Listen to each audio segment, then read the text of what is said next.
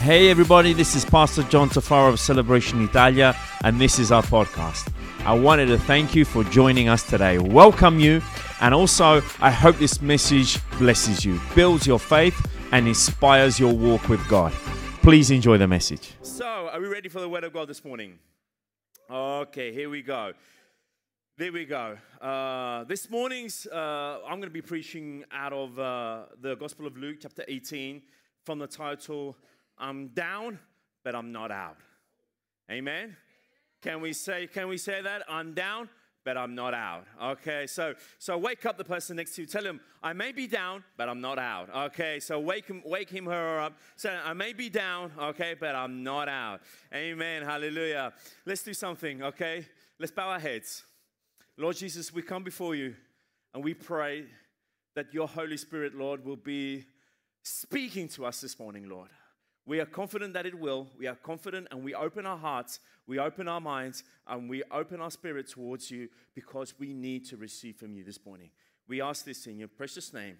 All of God's people say, Amen, amen, amen. So let's open the Bible to the Gospel of Luke, chapter 18. Gospel of Luke, chapter 18, from, the, from verse 35, I think it is. 35, it is 35. From verse 35, Gospel of Luke, chapter 18, verse 35. I'm going to preach it this morning how it is, how I feel it. I've been feeling this message and I've been excited to deliver this message all week long. Uh, so I've been preaching it to my wife, Marianne, every time I've had the chance to it all week long. As she was baking the potatoes, I've been preaching it to her. Okay, as we're driving all over the place, I've been preaching it to her. So um, she's had a head full of it, so she can't wait that this is over. But having said that, okay, I just can't wait to share this. Luke chapter 18, verse 35. It says this if you don't have a Bible, you can read it on the screen behind me. If you'd like a Bible, again, ask somebody. I'm sure they'll be more than happy to give you a Bible. It says, As he drew near to Jericho, this is Jesus, a blind man was sitting by the roadside begging. And hearing a crowd going by, he inquired what this meant, what was happening. Verse 37 they told him, Jesus of Nazareth is passing by. Amen. And he cried out, Jesus, son of David, have mercy on me. And those who were in front rebuked him, telling him to be silent.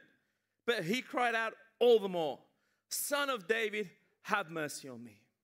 And Jesus stopped. Say that again.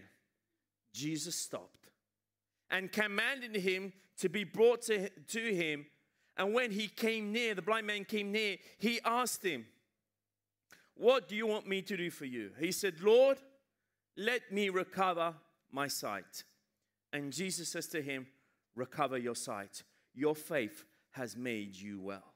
And immediately he recovered his sight and followed him, glorifying God and all the people, when they saw it, gave praise to God. I want to share with you from these verses this morning this simple story, but I believe so jam packed with significance. From the first few words that we start reading right to the end, there is so much we can learn from these verses. The story of the miracle of the blind beggar outside the gates of Jericho is actually recorded in all three of the synoptic gospels, other than John. It is written in Matthew, it is written in Mark, and it is written in Luke. And I believe it's so significant that this miracle, if you look both at the Gospel of Mark and the Gospel of Luke, it is the last miracle that Jesus performs on somebody. It is the last miracle before uh, his, the Passion Week going towards uh, what obviously his crucifixion and his resurrection. And I think it is significant for us to understand and to see that the last miracle recorded in the Gospels, okay, before he goes and does his, the ultimate sacrifice for all of mankind, has something to do with recovering sight has something to, something to do with recovering our vision, something to do with recovering something that perhaps uh, we can't see. I believe, truly believe, that there are many people that see but yet do not see.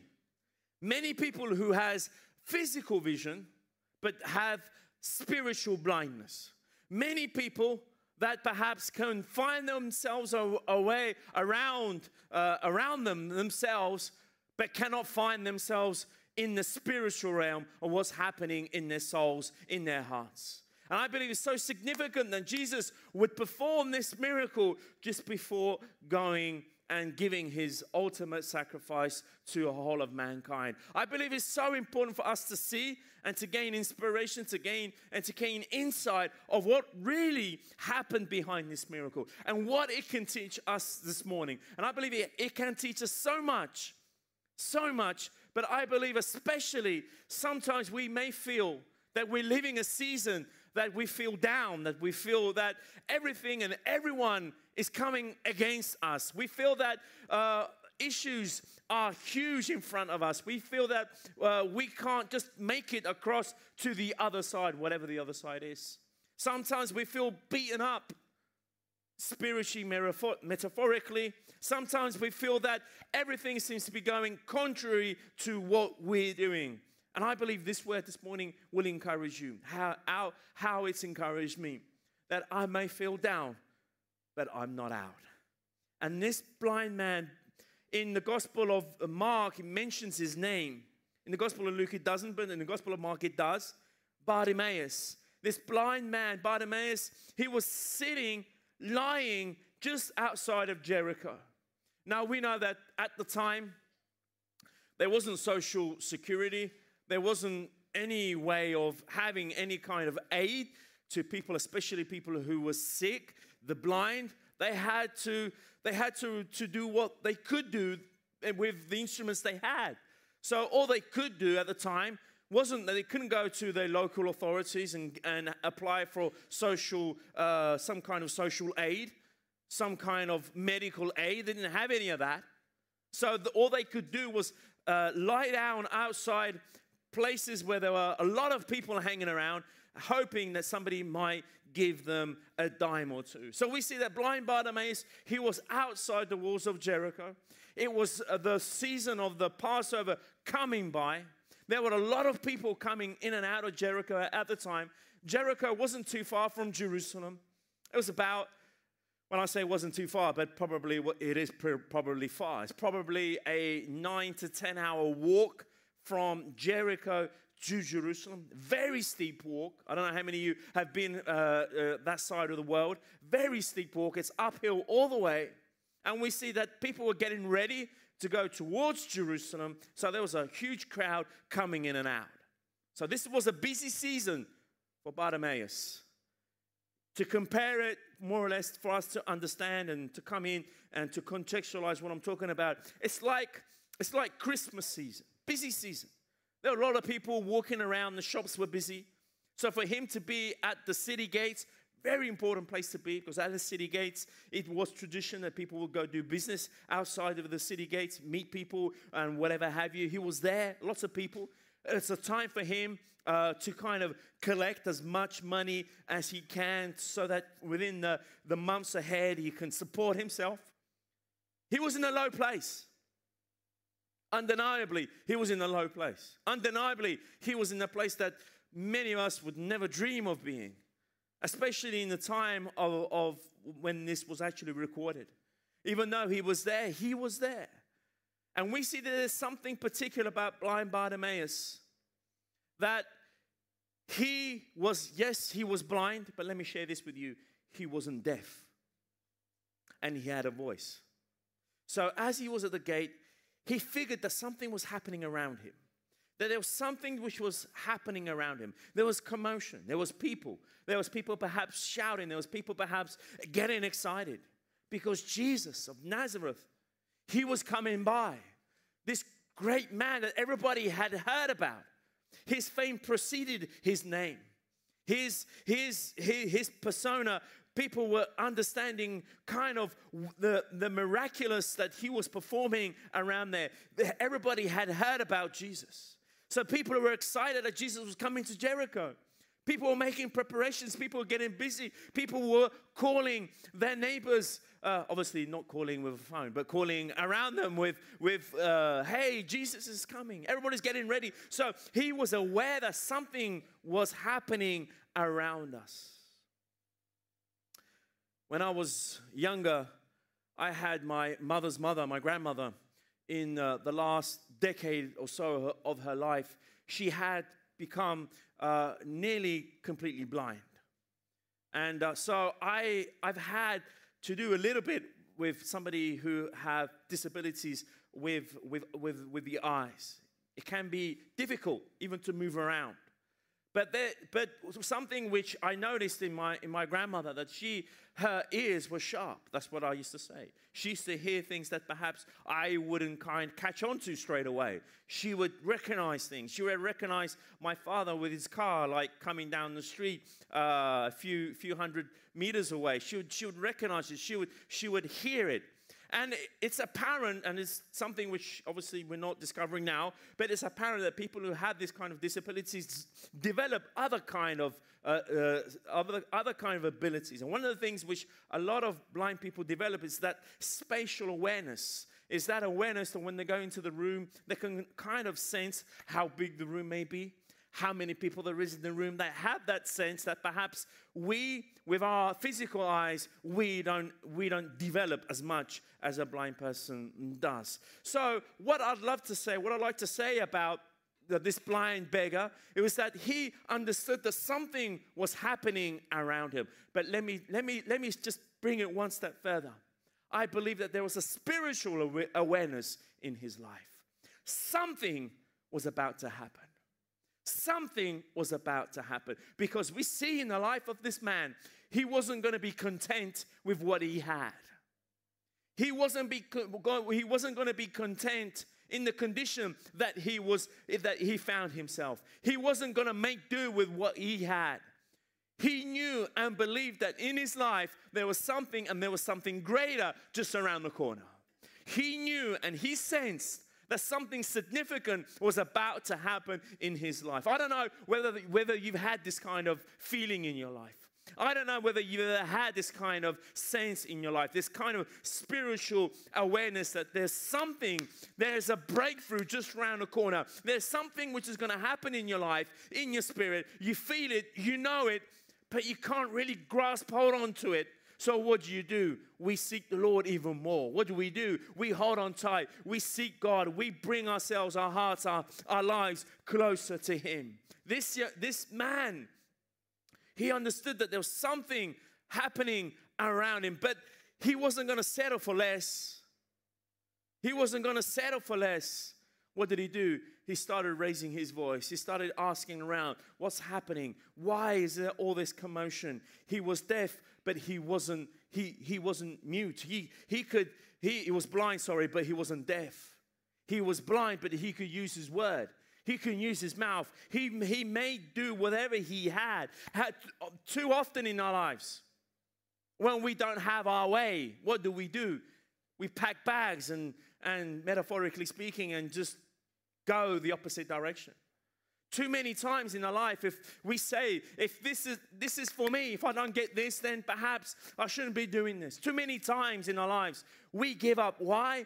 We give up on God. Why? Because we expect God to show up in the way that we expect Him to show up, and don't let God show up in the way He wants to show up.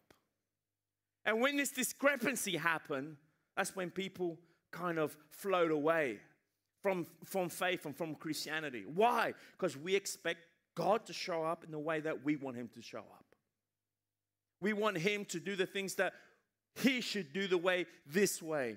But too often than not, I've noticed this about God. He loves to move in the way that He wants to move.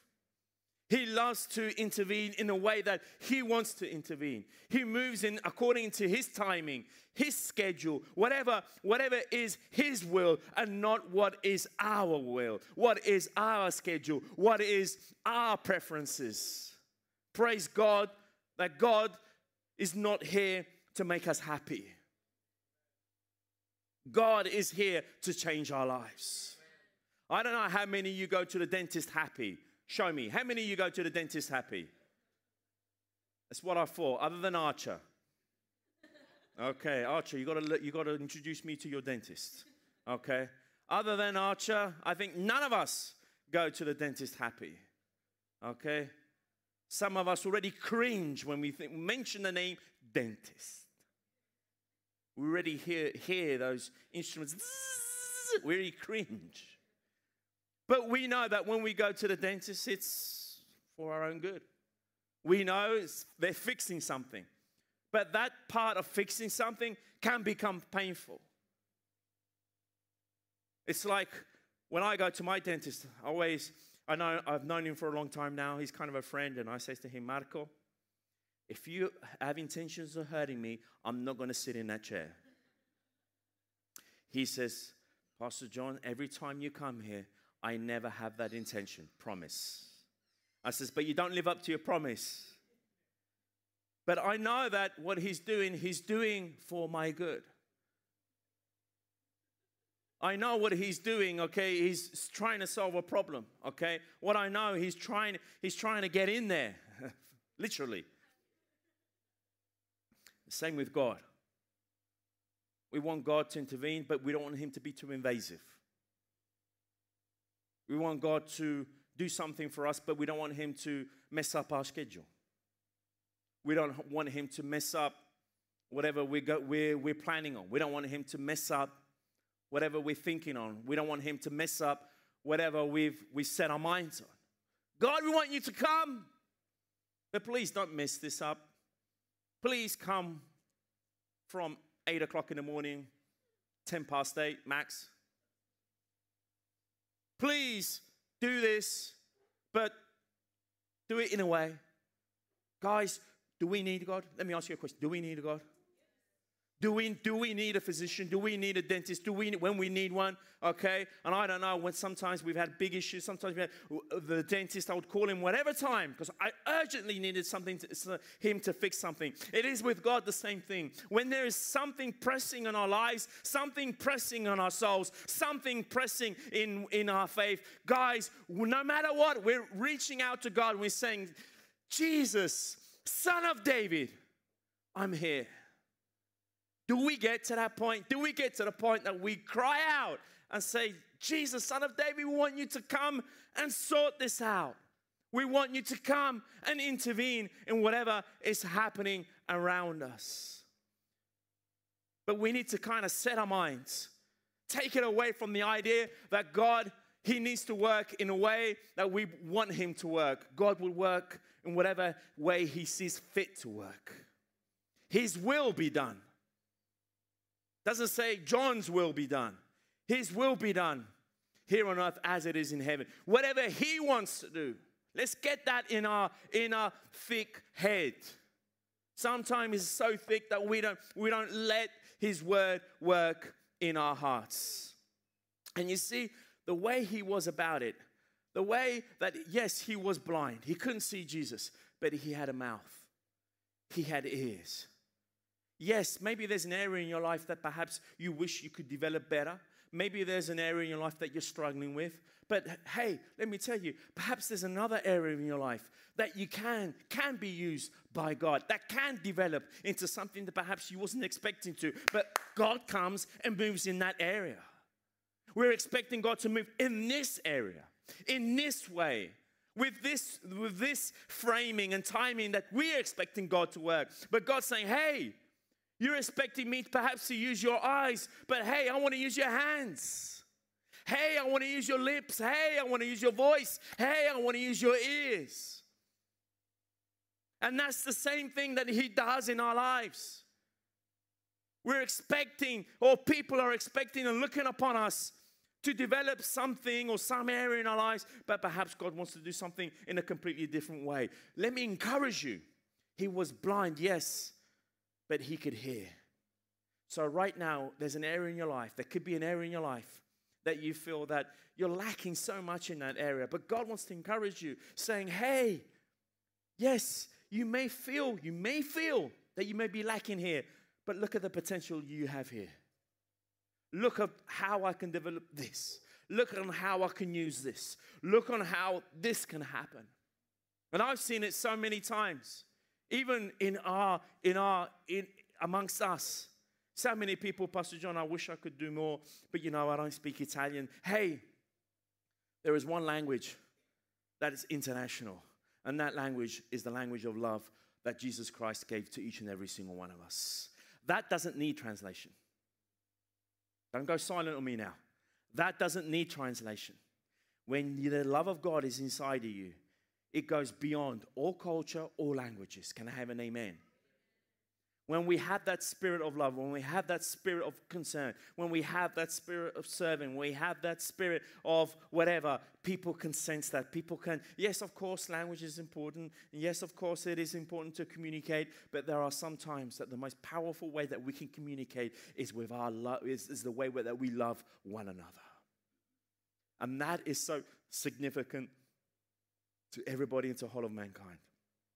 So, spiritually, what this blind man did that yes he was blind but he started shouting. He started he's starting he's starting to inquire what was happening around him. Spiritually this speaks to all of us that while having the capability to see is good it's not necessary in the kingdom of god. Let me say let me say that again. I think this is so important. Spiritually having the capacity to see is good and I, I believe that it, you know a lot of us would want that, but it's not, ne- it's not necessary. It's not necessary because God tells us. He, sa- he says this in Romans chapter 10, verse 17. The Apostle Paul, he says these words. So faith comes from what?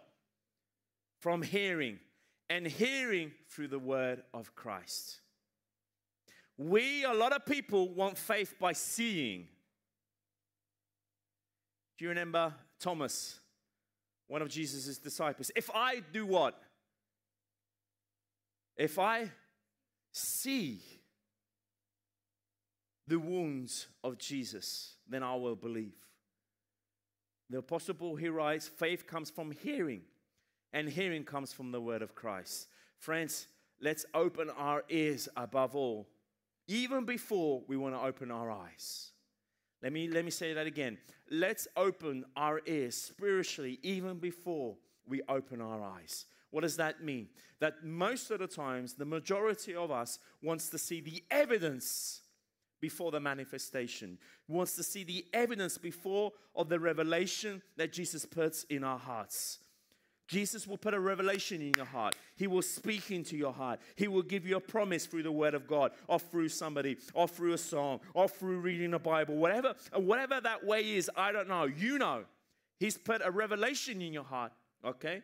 Now, before you see the evidence, I want you to hold on to that revelation and believe of it with all your heart. Hold on. And that's exactly what this blind beggar did at the door of Jericho. He held on to a promise, he held on to a word, he held on to what Jesus represented. How do you know that, Pastor John? I'm glad you're asking because I'm going to share with you why I'm saying that. It says in the text, it says in the text that he heard that Jesus was about to pass. But watch this. He didn't get himself ready. He didn't embrace himself with the hopeful thinking, oh, great, Jesus is coming. What does that mean? With Jesus, a lot of people comes. Last time Jesus was around, there were 5,000 people around. What does that mean for me? A lot of people equates to a lot of money. I'm begging, I'm collecting. This is what I'm here for. A lot of people, business is going to be great today. He didn't think that. He didn't say, yes, more people, more money. Oh, this is going to be awesome today. He didn't think any of that. He didn't think of increasing what was valuable into the eyes, let me put it this way, of the world. What his interest was, was increasing in the value which was valuable for his soul and for his life. That was his priority. He instead did what? He cried out the name of Jesus. Why? Because he probably wanted to meet Jesus. He wanted to see Jesus. He cried out all the more. And that was bothering people. Let me tell you, friends, when we start crying out to Jesus, you will bother people around you. I'm speaking also spiritually, metaphorically. When we start going out for Jesus, 100% in for Jesus, they're going to be people that you're going to bother. They're going to be people saying, "Oh, what you what are you thinking? What are you getting yourself into? Why are you doing all this Christian stuff? Where are you going with all this?" but we notice that Bartimaeus, blind Bartimaeus, he didn't shrink back, but he continued to shout even the more. He cried out the name of Jesus Jesus, son of David, have mercy on me. He wanted mercy more than money. Do you see that? He wanted to, he didn't want it, his priority wasn't to cash that day. His priority wasn't to sing and uh, to get more money or whatever have you. His priority was to seek Jesus. It says in Hebrews chapter 11, verse 6, it says, And without faith it is impossible to please him. For whoever will draw near to God must believe that he exists and he rewards those who seek him.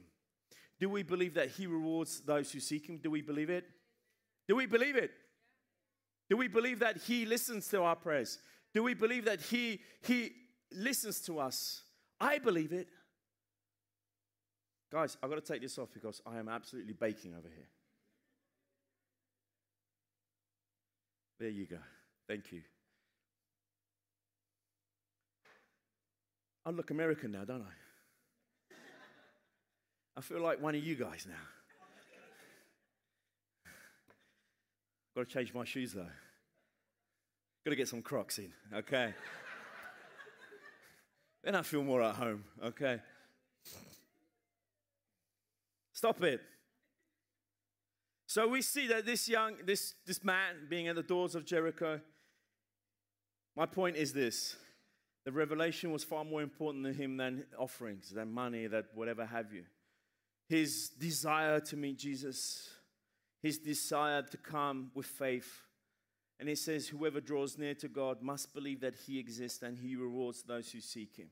Guys, if we want to come and seek something from God, whatever that is, whether it's a miracle, whether it's God providing certain areas, whether it's God coming in and comforting our souls, whatever that looks like, whatever that is, we got to believe it with all our hearts.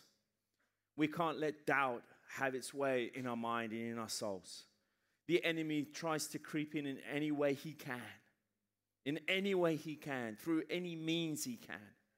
And there's just, there are so multiple ways that he can creep into your souls and in your minds. There are many ways that he can place that, that seed of doubt in your mind. But we must come with that heart of saying, God, I can't, I can't see. I can't see my way out of this. I can't see a solution to this. I can't see how you're going to come and intervene in this. But I choose to call on your name. When we get to that point, that is the point that Jesus wants each and every single one of us to go. That is the strategic location that He wants us to be in. That is the promised land. The promised land is not a geographical location. The promised land, the land that He can come and intervene, is the land where we surrender everything we have and where we say and confess, Lord, I can't see a way out of this, but I'm trusting you. I'm calling on you. There's a lady that we've been praying for now for the past few months, and I've mentioned her many times. This past week, me and Mariana, we went to visit her and pray with her. She's more or less my age, in late 40s, early 50s. And she was diagnosed with cancer six months ago. And in six months, her health has gone really bad. Just last weekend, she was in hospital, and the doctors called her children, two girls, and says, Take your mother home. I don't think she's going to make it through the night. She was transferred home. And now, it's more than a, a week or so since her daughter came to church last, last weekend. She's Italian, she was in, so she was in our evening gathering. And she came to the presence of God. She asked for prayer for her and her mother. We continue to pray and we continue to pray. And she says, next morning she reached out. She was saying, I don't know, I just feel that God is moving in, in, in, in her. Now she can sit up. Now she's actually sipping a bit. Now she's starting to change color. Now we're seeing that something is happening. Praise God. Now, these are those one of those cases that we can't see beyond. She's stage four cancer. She's she's been given just a few more days, few few more weeks. We we can't see beyond. We cannot see beyond. We went and we stayed with her. We prayed over her. Just to see her in those conditions, she was a vibrant woman that no longer than six months ago, she was perfectly healthy, vibrant, and healthy. She'd moved to the north of Italy. And now seeing her in that helpless conditions with all these things attached to her, seeing there, the question arises God, we don't see a way out of this. But her daughter would say to us, I don't see a way, but I'm believing for a miracle. And our spiritual position is to say, hey, we will believe for a miracle, but ultimately, yes, your will be done. But we will believe because we are a church who believes in miracle. I don't know if anybody out there believes in miracles today, but we believe in miracle. We believe in an all powerful God. Is anybody who can say amen to that? We believe in a God that still today He works. Still today He can do a miracle. Still today He can come and change our situation. Still today He can change our homes. Still today He can come and bring peace where perhaps there is no peace. Still today He can build on marriages that seem that it's too far and too late. Still today we believe in a God that can bring faraway children back to home and back to church and back to Christ. Still today, we believe in the impossible. Why? Because God is the God of the impossible. This man, he didn't lose hope. He didn't lose hope. He was down, but he wasn't out. He was down. He was blind. But he used whatever he had. He used his ears, he used his mouth, he used everything he could. He focused on the awareness that that Jesus was coming. He understood who Jesus was and what he represented, and all of this for him was far greater than the offering that he could have cashed out that day. The fact that he was meeting Jesus for him was priority. The fact that he was coming to Jesus was important for him. Let me ask you this question, friends. Are we in the house of God this morning? Are we seeking Jesus? Are we seeking God in our lives for what he can do or for who he is? Let me say that again. Are we seeking God for what He can do for us or for who He is? Are we worshiping God not because He can give us a pay rise, which obviously we can all say amen to that? Are we worshiping God because He can sort out an issue in, in, in our lives, in our families, in our bodies? Are we, or are we worshiping God for who He is? Jesus says, hey, you got to seek first His kingdom then all these things, whatever it is, shall be added. But the first thing you got to seek is His kingdom, is Him, is His power, is His presence, is who He is. Do we come? Do we worship who He is rather than what He can do? That's a question we got to ask ourselves. That is a question that we got to look. What is our position? How are we positioned in front of the presence of God? How are we positioned? There's, there's something which I want to point out in this text, which I believe could be uh, of significance, significance for us. It says in verse 39 of the text we read, it says, And those who were in front of this blind man as he was shouting rebuked him, telling him to be silent. What did he do? He says, Yes, sir, I do apologize. I will never do this again. Is that what he did? what did he do? He cried out all the more. I think he must have been Neapolitan. I don't know, I have this sense. Because he knew how to shout. Okay? They told him to hush. And I believe it's, are you trying to hush me? Let me tell you now what it, what it, what it, what, what I want to do now. He cried all the more. He cried all the more. He cried all the more. But I want you to see this. Those who were in front of him. Those who were in front of him rebuked him. It's amazing how sometimes people who want to be in front seems to have the loudest voice. It's amazing how people are always striving for a position, isn't that right? A position of power, a position of influence. People want to uh, ensure a financial position. It's as, it's as if Whoever has the loudest voice, okay, wins. But the blind beggar teaches us something so important to us. He had none of that. He didn't have a position, he didn't have a front row seat. He didn't have a loud voice. He didn't have a, a position of power and influence. He didn't have any of all that. But the one thing he did possess, he used. He had faith. He had faith. Friends, let me tell you this it teaches us that no earthly position will give you front row seats with Jesus Christ. The only thing that will you that you'll have to have front row seats with Christ is your faith. That's the only thing that's important. So for us to strive for earthly position, yeah, as much as that may be good or not, I don't know.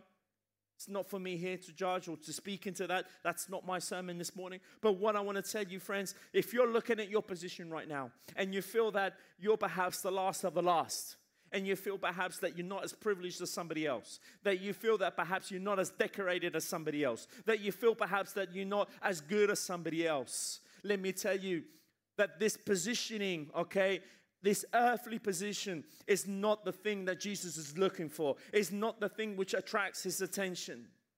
Jesus actually says in Matthew chapter 19, verse 30, it says, But many who are first will be last, and the last shall be first. I don't know how many of you that is good news, but for me, that's good news. That's good news. Why is that good news? Because in the instance that Jesus mentioned this in Matthew chapter, chapter 19, it was a time that the rich young ruler the rich young ruler went to Jesus thinking that he can buy himself into the kingdom of God, showing Jesus all his good works, showing Jesus all his great success, showing Jesus everything that he owned, everything that he had. Jesus says, The first shall be last. He was considered the first in that society. It was as if, to put it in modern, uh, contextualizing in our modern language, as if Elon Musk went to Jesus. Now, perhaps he needs to go to Jesus, but that's another whole other sermon there as well. It's as if Elon went to Jesus of all his success, everything he has, and everything he owns. He was definitely the first of his society, the first of the people around there. He expected that first to be first. But Jesus at the end of it says, Hey, the first shall be last, and the last shall be first. I'm not saying that excelling or being blessed financially is a bad thing. I've never don't say that, and I'll never say that. All I'm saying, and I'm asking you, where is your heart positioned? What does this mean, first and last, last and first? What does Jesus mean for you? What is Jesus? Is he your first? Is he your first thought when you wake up in the morning? Is he your, is he your last thought when you go to bed? Is he your first thought whenever you're doing whatever you're doing? Is he your thought? Is he in your head, in your heart, around whatever you're building, whether it's your career, whether it's your family, whatever, whatever it is in your life? Is he your first? That is the question. If he's your first, then yes, you will be first with your first. So the position that everybody had around Jesus as he was entering Jericho, he had bad seats. I don't know whether you've ever had bad seats, but what, uh, bad seats are bad, aren't they? If you go to a game or if you go to a concert, when you have those right at the back seats, okay, that you you turn around. I remember with Matteo, sometimes we go and see a soccer matches in Naples. We'd have seats right at the back or whatever. And I keep on saying to Matteo, what's the point of coming here? When, we, when I watch it at home, they're big, the players. I can see them the ball is this big, you know. Now, this far away, I can't see anything. Back seats are bad. Back seats are for those that we do want to spend a lot of money. Okay? Back seats are bad.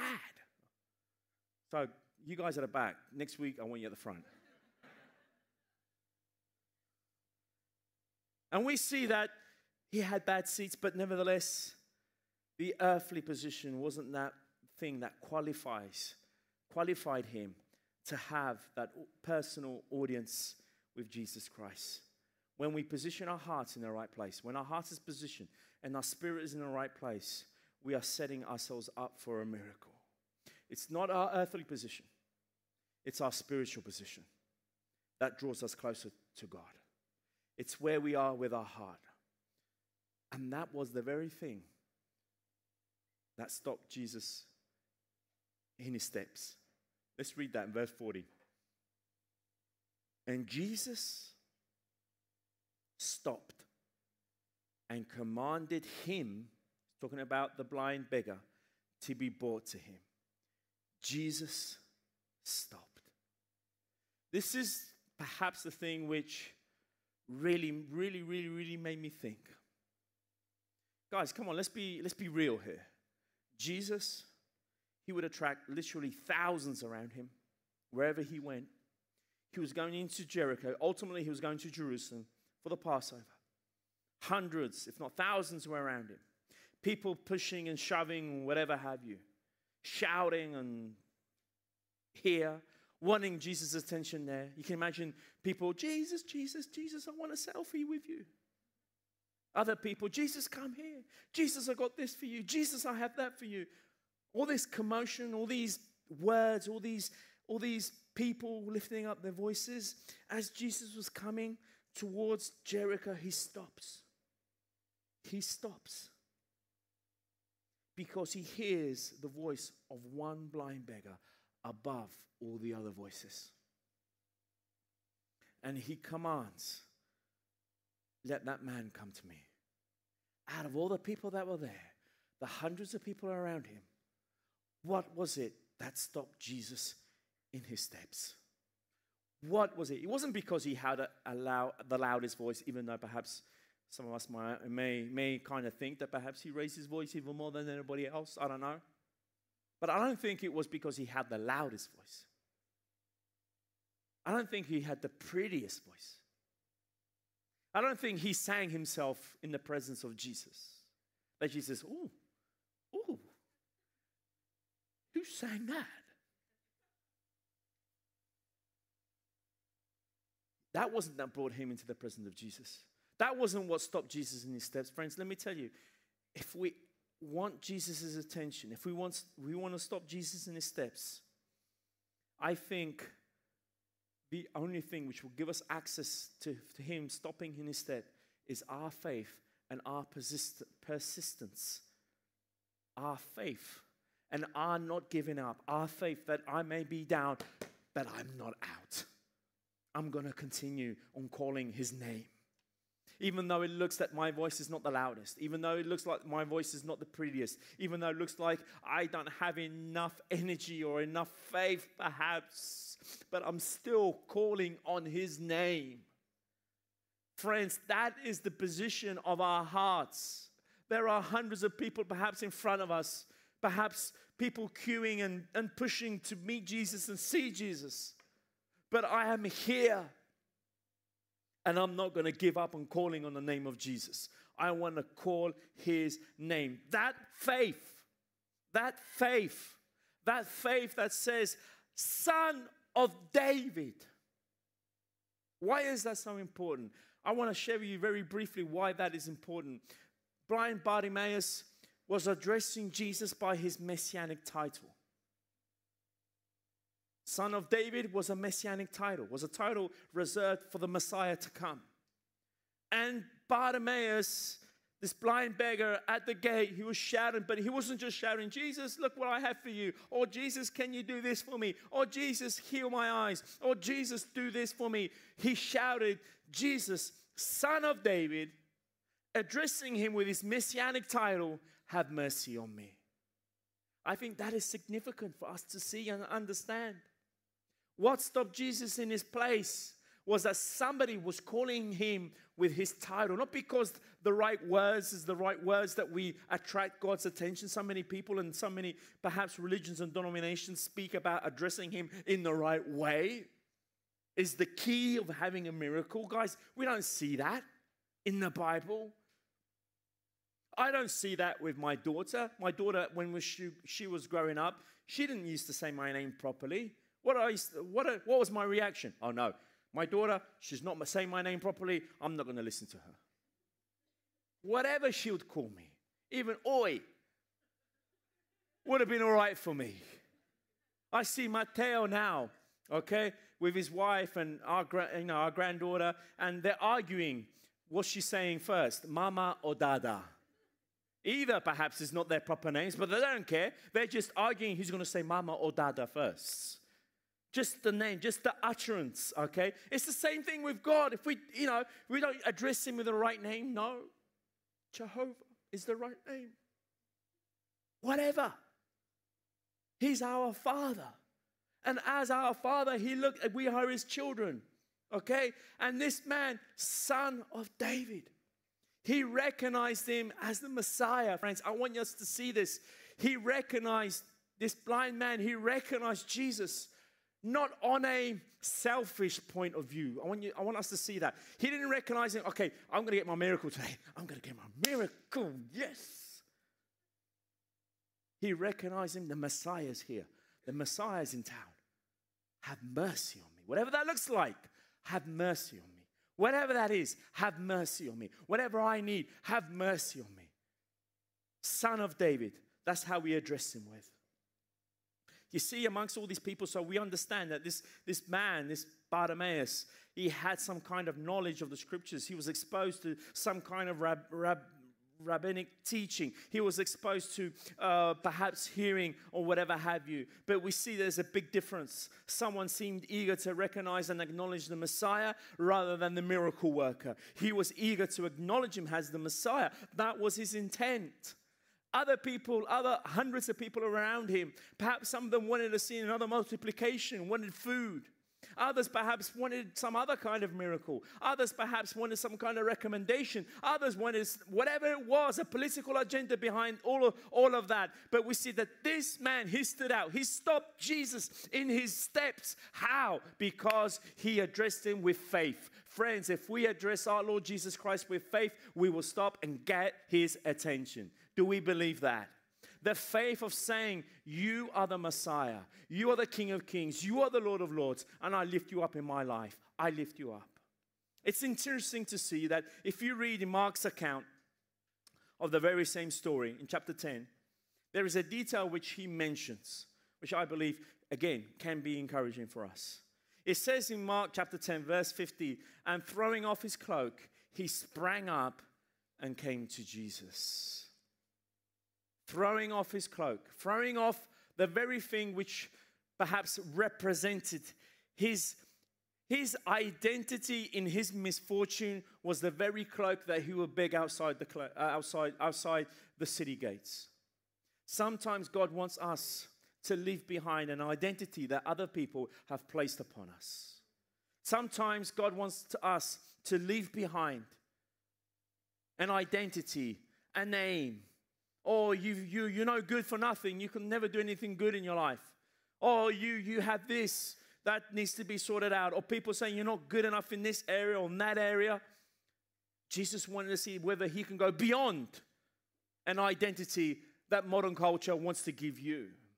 Will you, are you willing to go beyond whatever this culture wants to identify you as? Are we willing to leave behind the old so that we can hold on to the new? Are we willing to let go of the things in our lives that perhaps have been weighing on us, weighing on our souls? Can we go beyond the fact that perhaps we can't forgive people in our lives so that we can, we can embrace the new? Old hurt will bring you, friends. Let me tell you this if you hold on to old hurt, it will bring you to your end. It will inhibit, it will block whatever blessing God has placed in front of you. This blind man, he decided to leave the very identity which identified him as a blind beggar. He left it behind him because he wanted to reach for the new. He wanted to go to, to Jesus. And it says he sprang up to the feet and he went to Jesus. Let's remind ourselves he was blind. Let's remind ourselves he couldn't see himself around all the hundreds of people that were around Jesus. But that did not stop him. The fact that he was still blind at that point wasn't uh, something which was stopping him to enter into his blessing. There are areas in our life, like I says mentioned before, that we feel that are stopping us, inhibiting us to grasp onto what is our blessing. And those areas we've been, we've been just sitting upon them. I don't have enough schooling. I don't have enough knowledge. Um, I come from a family that has history of generational divorce. I'll never have a successful family. I'll never do this. I'll never do that. That is what the enemy wants you to believe and want you to sit on.